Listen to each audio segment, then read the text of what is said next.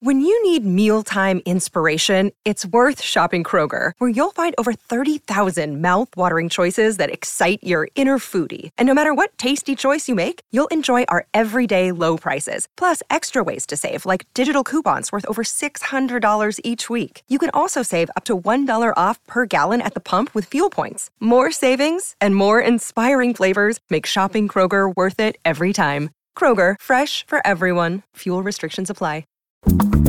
This is the Book Riot Podcast. I'm Jeff O'Neal. And I'm Rebecca Schinsky. And today we're talking about the It books of January 2024. Happy New Year to you all. Happy New Year to Rebecca.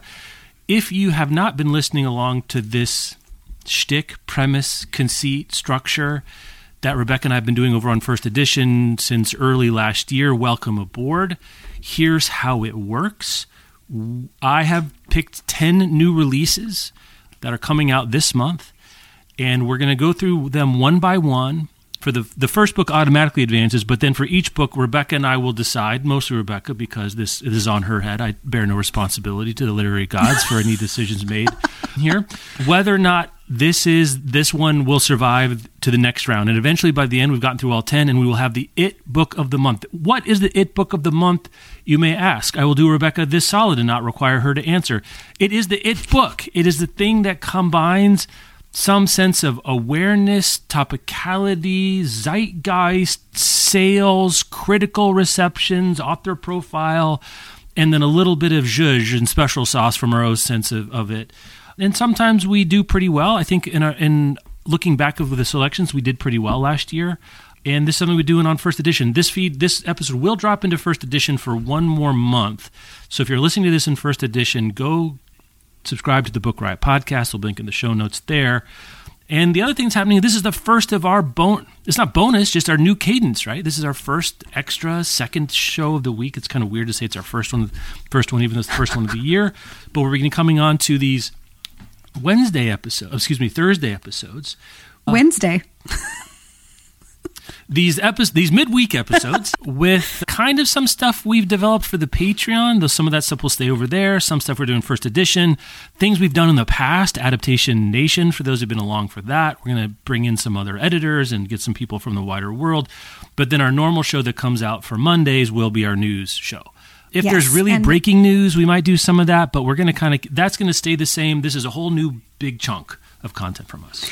Yeah. And for folks who subscribe to our premium content on Patreon, those new episodes will be moving to Fridays. So it'll be Mondays news in the main feed, Wednesdays kind of variety hour like this in the main feed, and then bonus content in the Patreon on Fridays. You can join us over there at patreon.com slash book riot podcast. 10 bucks a month gets you access to all the bonus content and the full back catalog. You can have yourself a grand old time and a lot of folks have been. So thank you also to everybody who has joined us over there in the last couple of months. We did a little push ending 2023. We're going to continue it into 2024. We are closing in on 450 premium subscribers, and I am starting to have thoughts of maybe somewhere around the 500s, I might have to actually talk about doing something for Lonesome Dove. so if that's motivating to you, you can join us. Patreon.com slash book. I mean, we podcast. have it in the can already. We could just release it. I mean, what's it? It turned out to be what, like 16 parts? right. Something like that? Yeah, it's 16 yeah. parts. It's about 120 hours. Yeah, right. It was it was long. The COVID was long, folks. I, I don't know what to tell it's you.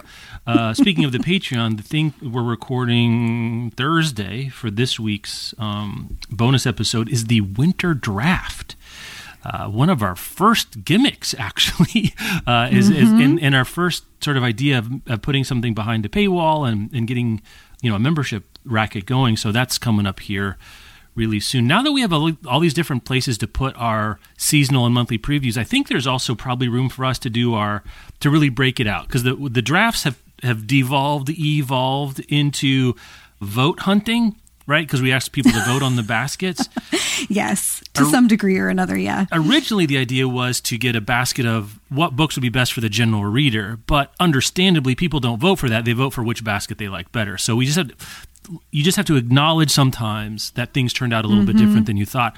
I think there's room, Rebecca, for you and I to do some sort of seasonal our most anticipated books of the draft of, of this of the season. People ask for that because th- this is not the it books. This is also not the draft. This is something else. Right. And good news for you and for all of those people who are interested in that. That's next week's Wednesday episode. So I'm just coming back today, people. I, I have been off for 12 days. I'm not even sure what my name is at this point. It's January 2nd. So thank you. And I'm the keeper of the spreadsheet. And you are the keeper of the spreadsheet. I, I looked at it long enough to realize the winter draft was this week, so I needed to prepare for that. But anyway, that's a lot of preamble for the It Books. Let's do a sponsor, and we're going to get into it. All right, Rebecca.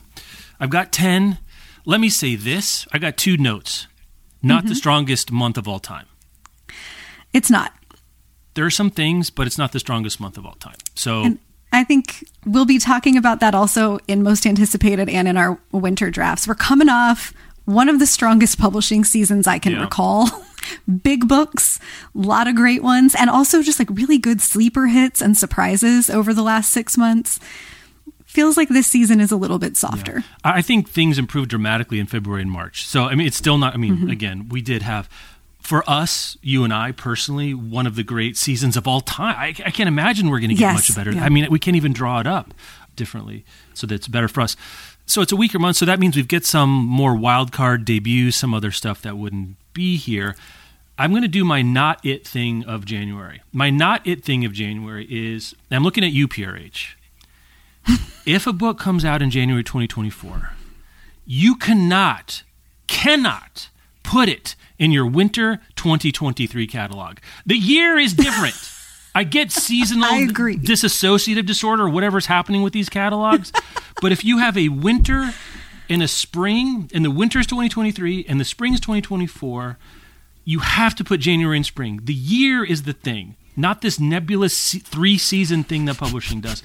And the double not it thing is to not even be consistent because some of these catalogs have a January hardcover release in the winter and the same imprint has one in the spring cat. So I'm all over Yes, the place. I could yeah, have missed things. By the end of this, I couldn't even see straight. My eyes were full of so full of rage blood. I couldn't even look at Edelweiss. I couldn't my, I couldn't make out the screen, so I could have missed things.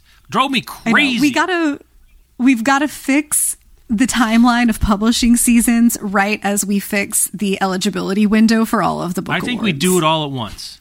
Build back better. Yes, I know, I agree. Yeah, mm-hmm. we do it all. The New Deal has that been taken? Has, someone should use that. Someone should- 2024. the New Deal. That's what it is. We should use that title. Okay, so I was looking at this, and it's not the strongest season. It's not the strongest season. I didn't have one I needed to hide, if that makes sense. Sometimes there's one I'm like, okay, where am I going to put this so it doesn't ruin, but also doesn't. So we're going to get into it. All right, up first. We're gonna go do a, we're gonna do a little bit of a debut gauntlet here at the beginning to see what's you're most interested in. Up first, uh, coming January 23rd from Knopf, the book is called Martyr by Kaveh Akbar. Um, so debut novel generally isn't a good candidate. It's a weaker month, but let me tell you some bona fides. First of all, blurbs don't matter until they do. This is the truth. I don't know what to tell people who are like mad about blurbs. That is the right. truth of it. Blurbs. They do not matter until they do. Blurb here from one Lauren Groff. A blurb here from one Tommy Orange. Akbar's Hmm. background is a poet. New Yorker, New York Times, Paris Review. Lives in Iowa City, which makes me think he is teaching At Ye Old at- at- Writers at Ye Workshop. Old Writers Workshop here. here is what I'm going to say about it. Sorry, here's the blur. Here's the the summary. Cyrus Shams is a young man grappling with inheritance of violence is lost. His mother's planes were shot down over the skies of the Persian Gulf in a senseless accident, and his father's life in America was circumscribed by his work killing chickens at a factory farm in the Midwest. Cyrus is a drunk, an addict, and a poet whose obsession with martyrs leads him to examine the mysteries of his past. Sounds pretty interesting to me. I have no mm-hmm. sense. I don't know this poet. I don't know much about it. The comps are pretty interesting. Debut, Rebecca. I mean, again, what are we going to do at this point? You don't have to knock it out, but are, am I insane to put it here to even include it? No, I don't think point? so. Okay. I think it sounds interesting and you know, especially in a week or month, debuts that usually debuts of like a hard row to hoe in this contest anyway, Yeah. if they can even make it into the 10 contenders. So it's, I'm happy to see some debuts. I'm a little concerned for its viability against whatever the next nine titles will be Yeah. because the fiction by a poet can be kind of heady. I think this is one of the things Brandon Taylor often finds himself up against. Like it's just great, juicy subject matter, but the poet can make fiction just a little bit challenging to read, and that's a tough sell for a lot of readers. It also sounds like not super light content, and that's also a tough sell for folks at points. But sounds like an interesting debut. Like this seems to me like a good contender for something that you or I might be interested Yeah. in that the litfic readers are going to go for, but generally the litfic pick is not the it book of the month. So, I mean, it would have to. There's a chance it would have to catch fire, right? It'd have to. People would Yeah. have to love it. It'd have to be, you know, maybe a little bit of the dry grass of January gives it some room to burn sure. a little bit. And this it is the kind of thing that could be a surprise pick by Reese or Good Morning America, and we know what that does Yeah. to a book's visibility. 352 pages. We're at 50 page shorter. Okay. I would like its chances a little bit better. Out today, I just started reading this this morning, actually, our second pick. The Storm We Made by Vanessa Chan. This seems to have some marketing and publicity oomph behind it. Chan's been all over the I- place right now. Feel like I'm seeing this in a lot of places. So it has the, again, sometimes this is, I don't want to use the word unreal, but sometimes the author, frankly, or the publisher or some other forces are interested in a book's success outside of you know the mm-hmm. normal things Th- this seems like it's getting that attention and that matters and the, we're not saying it's the best book of the year. Remember this is the it book of the year and this has this je ne sais quoi going on with it that it's appearing. It's also coming hot out the gate right? It's this first tuesday which is fairly open and so it's really taken up a lot of that space. It's historical fiction set in let's see malay 1945 a mother who becomes a spy. So look this is the other thing hmm. that caught my attention here. This is in the World War II spy, la- lady spy, but it's also Yep. a person of color, different situation, and it seems like it's quite a bit more literary. It seems to me Chan herself seems to have an interesting backstory. Worked in tech, I think, for a while. 352 pages out today. So that's Martyr versus The Storm We Made, I guess, is our first real decision here, Rebecca. Yeah, I'm going to progress the storm we made for reasons of different spin on the Lady Spy story, historical fiction. There's a lot to grab onto there. And I have been seeing this bubble up, I think, even in like the New York Times' new books for January. Uh, this was It's on all those lists, so- uh, which I looked at. I looked at Yeah, all these January anticipated yeah, lists. It's on almost it's- every single one of those. It's living in that zone for me right now of kind of exactly what you were talking about in the intro to it of is this getting talked about because like the publicist is really good at their job? Or is it getting talked about because there's genuine reader interest in the title? And now that it's out in the world we're going to get the answer to that. So i'd be i guess surprised if we come to this recording in february and the storm we made was the big book of january Right. but it's possible and we'll definitely have a sense of the the line or the balance between publishing driving the interest and readers responsive organic interest by then Yeah, I should also say Good Morning America's um, book club pick for January. Oh, okay, I think well, yeah. that's new today, by the way. that's important news. that's an important piece of Yeah. information Uh, last, uh, I th- um, I think the last debut. Uh, don't hold me to that right now. I this is one I was trolling, and I think it was in last fall, in last season's catalog, so I came to it late. Hmm. Sounds extremely interesting to me, so I'm very much willing to idiosyncratic dignify this pick and say I don't know. I think it sounds cool. I really don't think it's going to pass Storm We Made. Just even that that little sticker we were just talking about a second ago, I think might may do the deed. But anyway, this is called Dead in Long Beach, California by Venita Blackburn. Comes out hmm. January 23rd from MCD. MCD is the weird imprint of FSG, which I generally, not generally, I look at every single thing MCD puts out. I at least consider reading almost everything they put out. I don't always read it, but I, I always It's a consider it's a good zone. A good blurb from one of the great blurbers, Kristen Arnett. A genuine Mm-hmm. Ouroboros of pain and loss. A bona fide knockout. A gut busting and heartbreaking descent into one woman's fraying connections to reality from a soon to be superstar. ooh It's a mystery. Her brother, the main character, her brother dies. She comes across him, finds only a cell phone with numbers in it, and she starts texting those numbers, and things happen. fascinating Also, the main character is the author of a hit dystopian novel. So there's like some meta stuff going on, which I'm very interested in. So that's Dead in Long Beach, California by Venita Blackburn. 240 pages, Okay, January compelling. 23rd. I love MCD's flavor of weirdness as you do. I trust Kristen Arnett to blurb weirdness appropriately. This one sounds right up my alley as well. But I think you're right that it would have a tough time knocking out the storm we Yeah. made, especially after that Good Morning America pick. So Vanessa Chan can roll on for at least one more round. Okay, 75k print run for that is pretty Hmm, not bad. interesting. Next up, from William Morrow, coming out also January 23rd. January 23rd is a fairly big day. This is called The Showman. Inside the invasion that shook the world and made the leader of Zelensky from by Simon Mm-hmm. Shuster, believe it or not, is this the author's name? The author. That's not confusing. That did not confuse me at all. So the war in Ukraine has been going on long enough, unfortunately, that we there's several of these coming out. I think this looks like the most compelling to me of a Zelensky bio appreciation. I think this could be a pretty big book in the nonfiction space. There's not a lot out there. People often in election year, especially the beginning cycle, but really election year, people really steal clear of current events and political mm-hmm. books unless they are about something other than politics, which this is of course political, but it's geopolitical.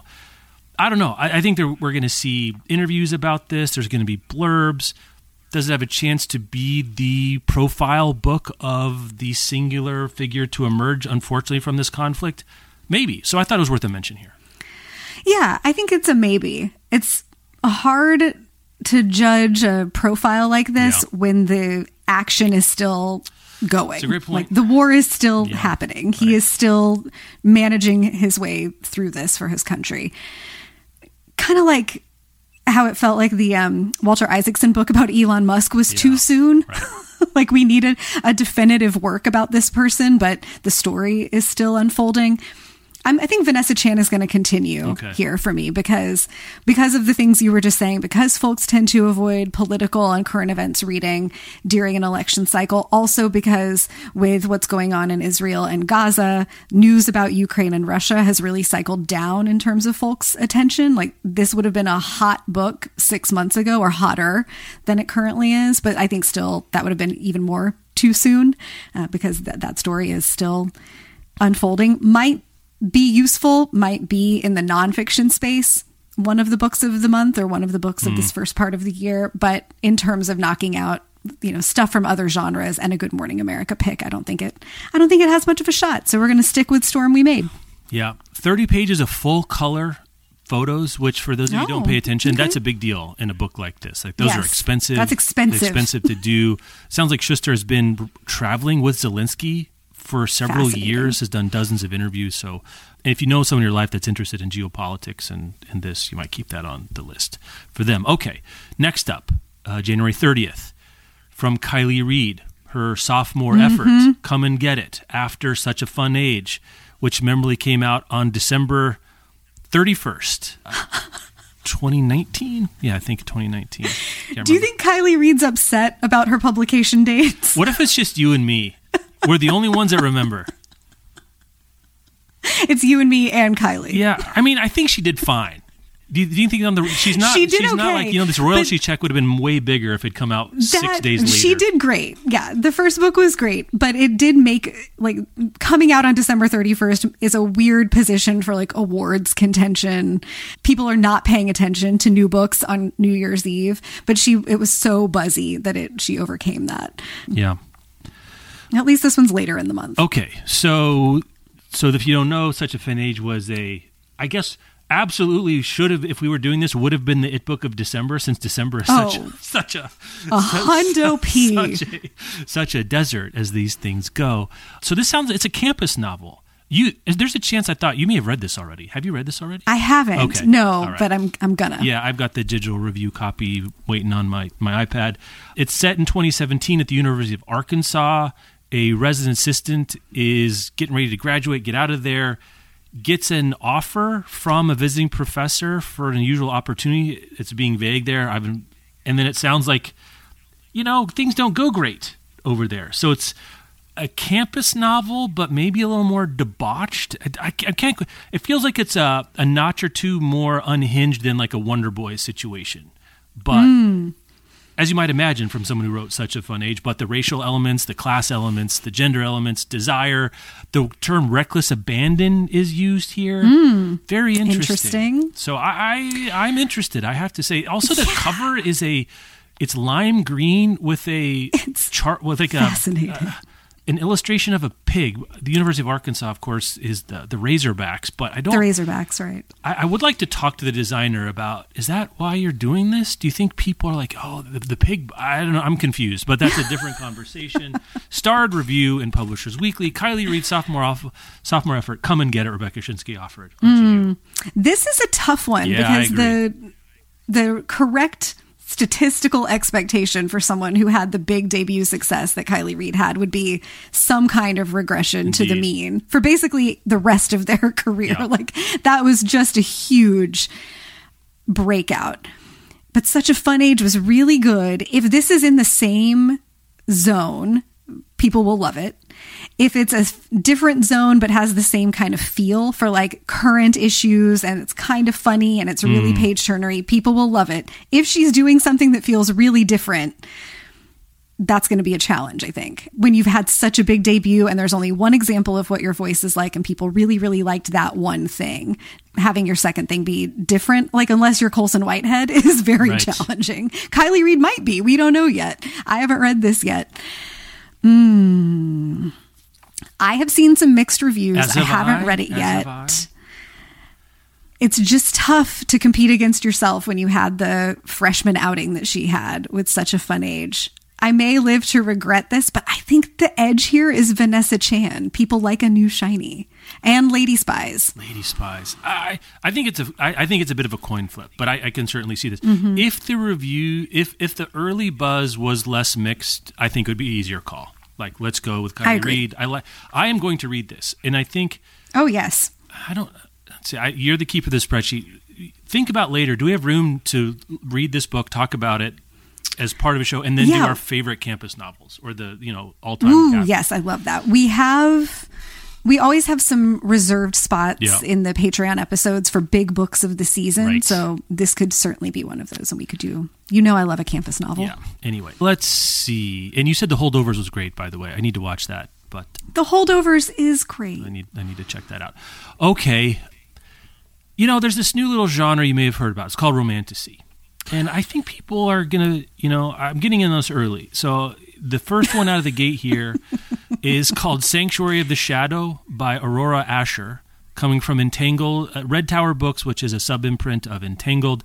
Red Tower Books responsible for a little book called Fourth Wing and its follow up Iron Flame the the retinue, the stable of romantasies will grow.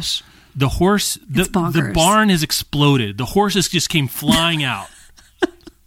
There's there's horses in every direction. It's a supernova of horses. If we did old show titles, that would absolutely be the show title of and they're like winged horses. Oh yeah, Pegasi, unicorns, any and Pegasi, everything is, that goes through it. Debut, three hundred fifty thousand print run. Do I even need to read you a blurb? No. No. It's got spreages. Dragon riders who do it? It's got spreages. Okay. So the question Man, here: Do you want to ride the? Do you want to ride the dragon here? Do you, would you ride the dragon for this book being the book of the year versus Vanessa Chan's debut literary World War II novel? Listen. I don't want to ride the dragon. But should the dragon be? Will some? Someone, is the dragon the, Well, the, like- the thing here? Is it the year of the is dragon? the interesting this is the interesting thing though because like aside from fourth wing being the huge breakout that it's been other romantasies have sold but like nothing else has risen to dominate the literary conversation. I would like you to put a way. pin in that comment for two books from now, but you may proceed. okay Okay. And all of the aforementioned stuff about regression to the mean, I think, really applies when we're talking about trends like this. I totally understand why publishers raced to book a lot of romantasy after everything started happening with hmm. first Sarah J. Maas and now Fourth Wing. I really don't know how long it can last or like how mainstream this is going to be. And like, I don't know.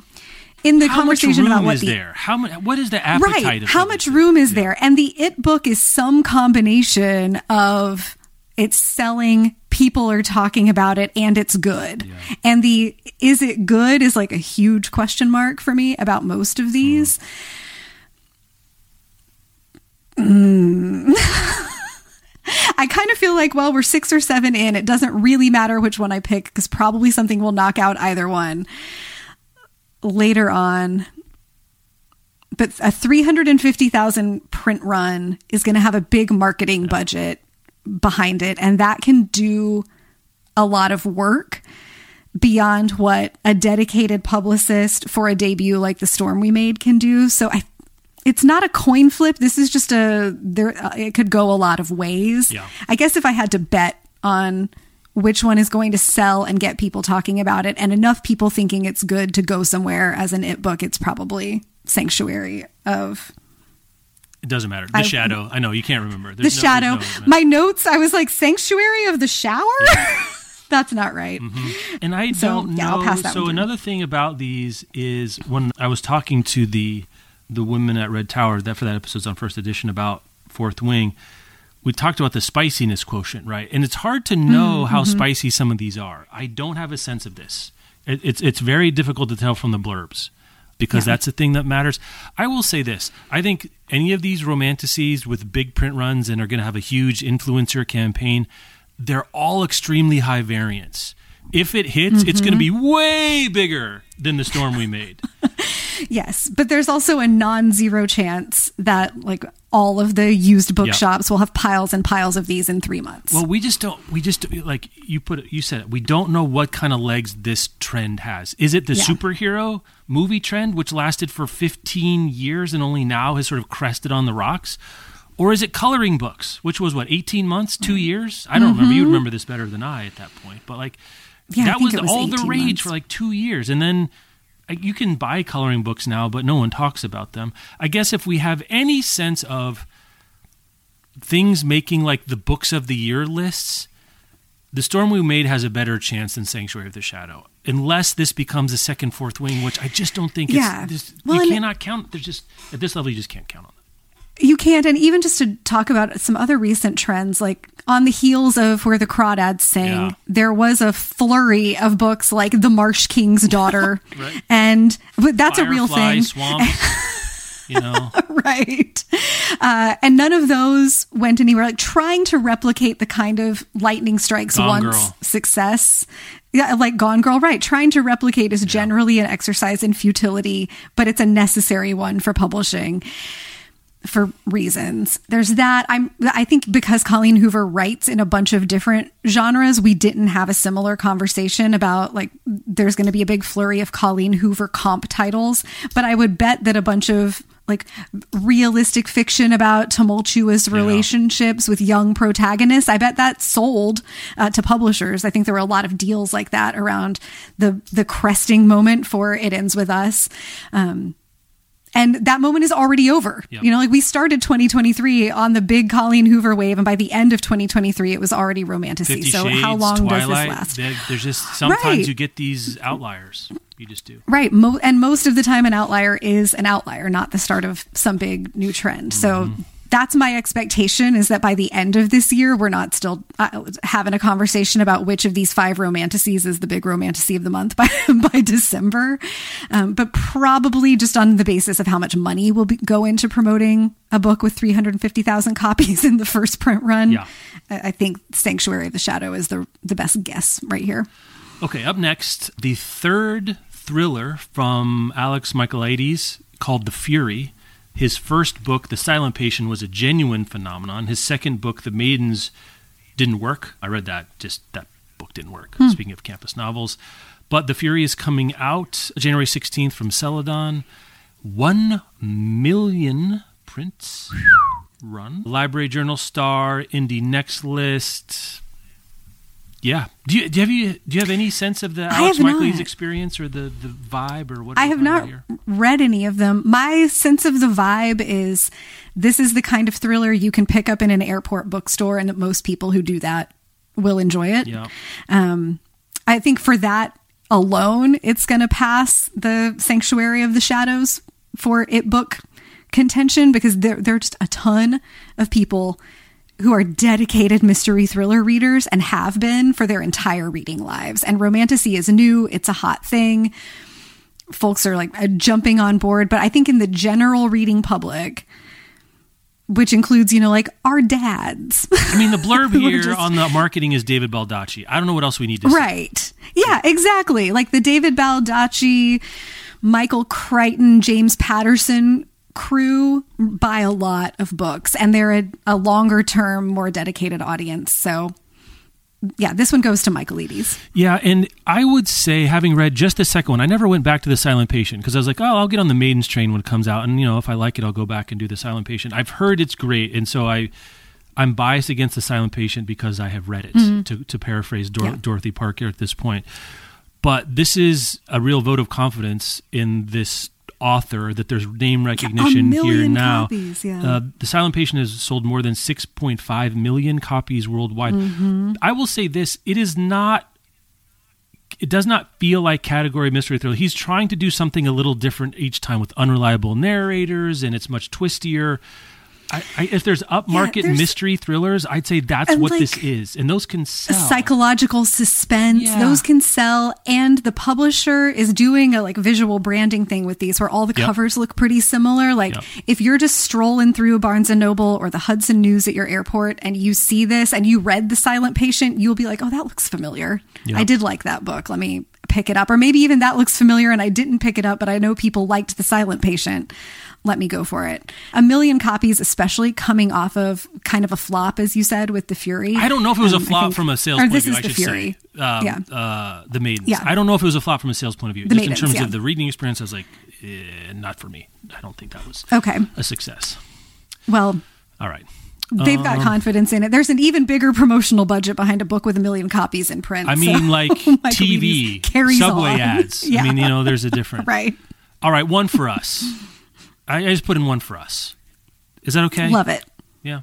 Yeah, let's do it. Um, Marie Helen Bertino's new novel, Beautyland, coming out January 16th from FSG. Look, I don't know what to, this isn't going to survive. Let's talk about Bertino for a second. I'm going to read this book. Sounds like a cool I'm gonna read it. concept. The author of one of our favorite, most recommendable books, 2 A.M. at the Cat's Pajamas, her other novel, Parakeet. I don't. I think I read it. I do not remember it to save my life. Doesn't matter. I'm going to try this. The packaging is really interesting here. Have you seen this? It's like mm-hmm. super purple and mm-hmm. it's like sort of. Sp- Let's see. Like, At a moment when Voyager 1 is launched into space carrying its famous golden record, a baby of unusual perception is born to a single mother in Philadelphia. I don't need. So it's like spec fic weird stuff. Bertino is an unusual sensibility. I love it.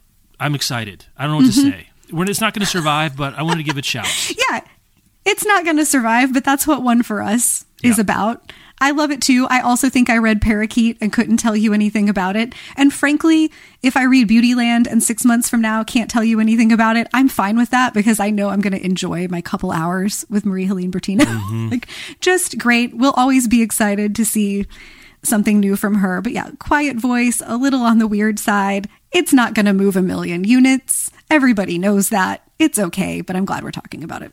Michaelides carries on. But for a reading nerd, could it be your favorite book of January? I think there's absolutely a chance it could It's be your favorite book. Very Yeah. possible. I, Yeah, and in that's the, very some of the possible. marketing material, I've never seen. I mean, this is comps on steroids. So there's like this image of all the comps with a description of what that book is, and then it's like pointing into the cover of Beautyland. So it's like Tomorrow and Tomorrow and Tomorrow, White Cat, Hmm. Black Dog by Kelly Link, Karen Russell's Orange World, Convenience Store Woman, Nothing to See Here by Kevin Wilson, Luster by Raven Leilani. It's like, okay, I think I less understand what's happening about the book, but I do understand the vibe. This is liter- strange, vibe, weird, yes. mainstream literary Yeah. weird, which is a it is a genre or uh, guess Those uh, are vibes based comps Yes. for sure. But as soon as you're talking about Kevin Wilson Yeah. and Karen Russell Kelly and Link. some of the Gabrielle Zevin and Kelly Link, like I know what that feels like and I want that. Yep. All right. So it's not going to survive, but we want to put it here. Okay. Penultimate contender here. The the end. I'm sure you've been waiting for the end of the Alexandrian trilogy from Olivie Blake to come out. You've been, I mean, you've been like Or did you O'Neal's Counting razor it? You've been waiting for the whole thing to be done to start it. That, that- that makes more sense for you. I, I probably you're waiting for this. this is the heart-shattering conclusion to Olivie Blake's trilogy that began with the New York Times bestselling phenomenon, The Atlas Six. This is librarian fantasy TikTok fodder, half a million copies. I don't know why I would pick this over, say, The Fury, except it's the end of a trilogy, and sometimes that has some heat. I have no mental model of this. I don't know anyone that's read this book, but there's a half a million print run coming from Tor on January 9th, ready to move. So that's Olivie Blake's The Atlas Complex. I think I'm sticking with Michaelides. That's mainstream success up against Yeah. like a, a TikTok moment. Yeah. Yeah. But I have to say, I mean, these have been several, I guess 2021. So one a year, the old one a year thing, they, they did. Yep. Congratulations. I hope Olivie Blake gets a break because that is not easy to do. Because this is a. I know. How long is this book? 500 pages? That's a lot of writing to do. That is a lot of writing. I remember maybe it was back in 2021 for one of our seasonal drafts, we zagged off of our usual plan. And instead of doing the best basket, we gave ourselves categories Ah, we had to fulfill, which we didn't like and the listeners didn't like. So we didn't do that again. But one of the categories was TikTok fodder. And I remember that I hadn't heard of Olivie Blake yet. and you talked about I, the first one of like, this is going to be Atlas the, Six. this is the thing that's coming on TikTok. It was when Atlas 6 was coming out. I think that she stayed in that zone. Like that's very good success to have. Half a million copies. Nothing to sneeze at. Um, but in terms of like maintaining that brand, if she has a new series, how many of the readers will come over to it? Like, as you were saying, the end of a series can be a big thing, but Also I think can be a more often than not, yeah. Right. More often than not, readership tapers off over the course of a series. You have to really maintain folks' interest to keep them going, even at one book a year. And that space is so crowded now. So, Michael Michaelides, carrying on. Okay, and our last one, our last one for the Fury to hurdle, is Sarah J. Maas's House of Flame and Shadow, announced first printing one million copies.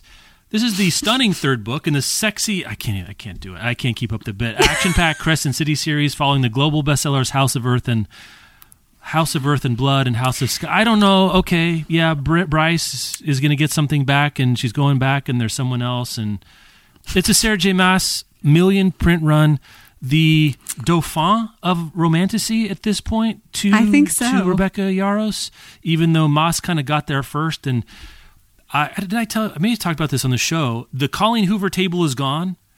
There is now Mm-hmm. a Sarah J. Maas end cap at the Barnes and Noble I go to at this point. With all there's a bunch of them. There's like what thirteen. There's like three different series good luck if you're trying to get into Sarah J. Maas at this point. With a million print run, they only really want the Mozians to read it. This will be over TikTok, people doing videos and how you think about what your favorite character is and all the memes and everything else going into it. This is a weird one, right? Because like mm-hmm.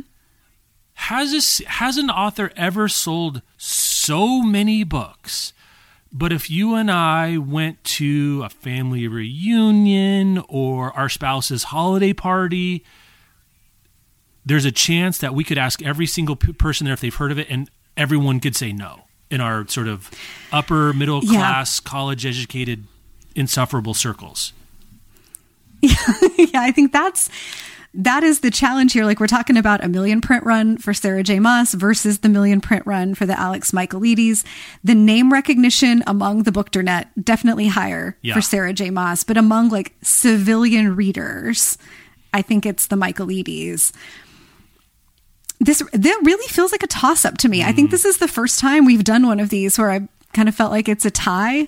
I don't think there's a super strong argument for either one of them. And I would believe arriving at the end of the month and either one of these Yeah. being the thing that ran away with the conversation. Since it's the end of a series again, like so much hinges I don't think it is on, the end. I think it it's the third book. Oh, I thought. Yeah, sorry. Oh, just the third I- book. I, was okay. Um, trying to figure that out, but it, I think it would say in the marketing material if it was. Okay.